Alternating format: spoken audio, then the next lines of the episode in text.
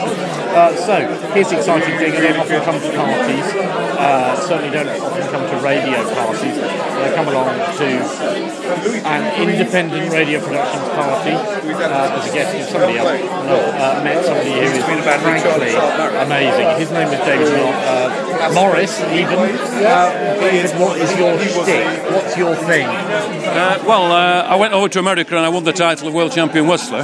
There's, there's a competition for whistling. There's a big annual event over in North Carolina, and uh, I went over there a few years ago and uh, won it, and then uh, turned pro because the demand for bookings came in, and uh, and so I decided to take the plunge and, uh, and went full time. I'm going to sound like I'm sound. I'm going to sound disingenuous, but I wasn't aware until this evening there was such a thing as a whistling championship. Yeah, only in America, I think, don't you? Uh, it- Right. You know, but uh, it, yes, I'm it's a surprised big there's even event. One in America. Well, frankly. it's a huge event. It takes place over a weekend, um, and uh, there's about 80 whistlers in the first round on the Saturday, and then the adjudicators pick out uh, uh, about, I think it's eight, I think, uh, for the final whistle off, the whistle off final, which takes place on the following day. Surely, sure. Tell me, reassure me that you have some kind of sense of humour about all of this. You Absolutely see- not. I'm totally, Well, you- you take totally, it very seriously. absolutely serious. Okay. And uh, the, I mean, I mean, the thing is, if, you- if you start laughing when you're whistling, you, you, Yeah, you're okay. knackered. You're knackered. But surely, on some level, at some point, Well, you, yeah. you see the humour in it. Yeah, I- Because people were laughing when you performed just I now. know, and I- I'd like to think they're laughing because they're in a bit of amazement uh, uh, rather Yeah. than rather than taking the Michael.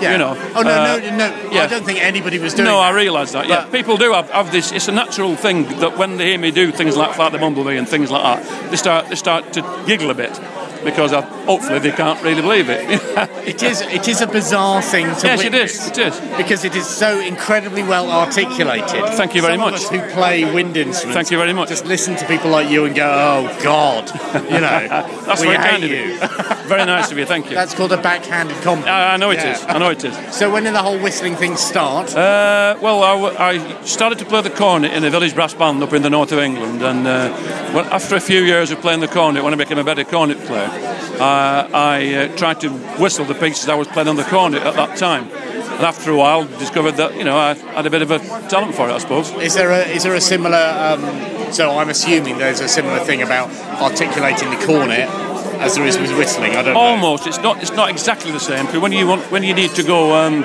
uh, in brass playing, uh, there's an articulation called double and triple tonguing, Right. which is teka teka teka teka.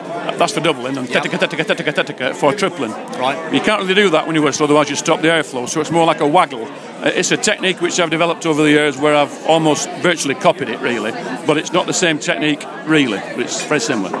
Uh, so. ha how many, how many gigs like this around Christmas are you doing? Uh, well, I've been very busy recently, but uh, I've done about six in the last um, fortnight. Uh, I was in Chicago twice this year. I've been in Chicago in April and October uh, in two uh, two big gigs. Uh, I did St. Louis um, summer proms in the park last year in Missouri, Right. so I do get about a bit. You seem, you seem, if you don't mind me saying, you seem quite laid back about it. Yeah. The fact is, we've listened to you do two very cl- clearly, very and deliberately chosen, very difficult Yeah, pieces. intricate pieces, And people here are like going, "Hey, hooray, That's it's nice, isn't it? amazing." That's lovely. And, and do you do you go, "Oh yeah, okay, fine," or are you?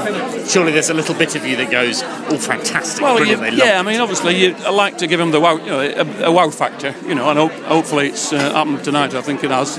So, um, Good yeah. for you.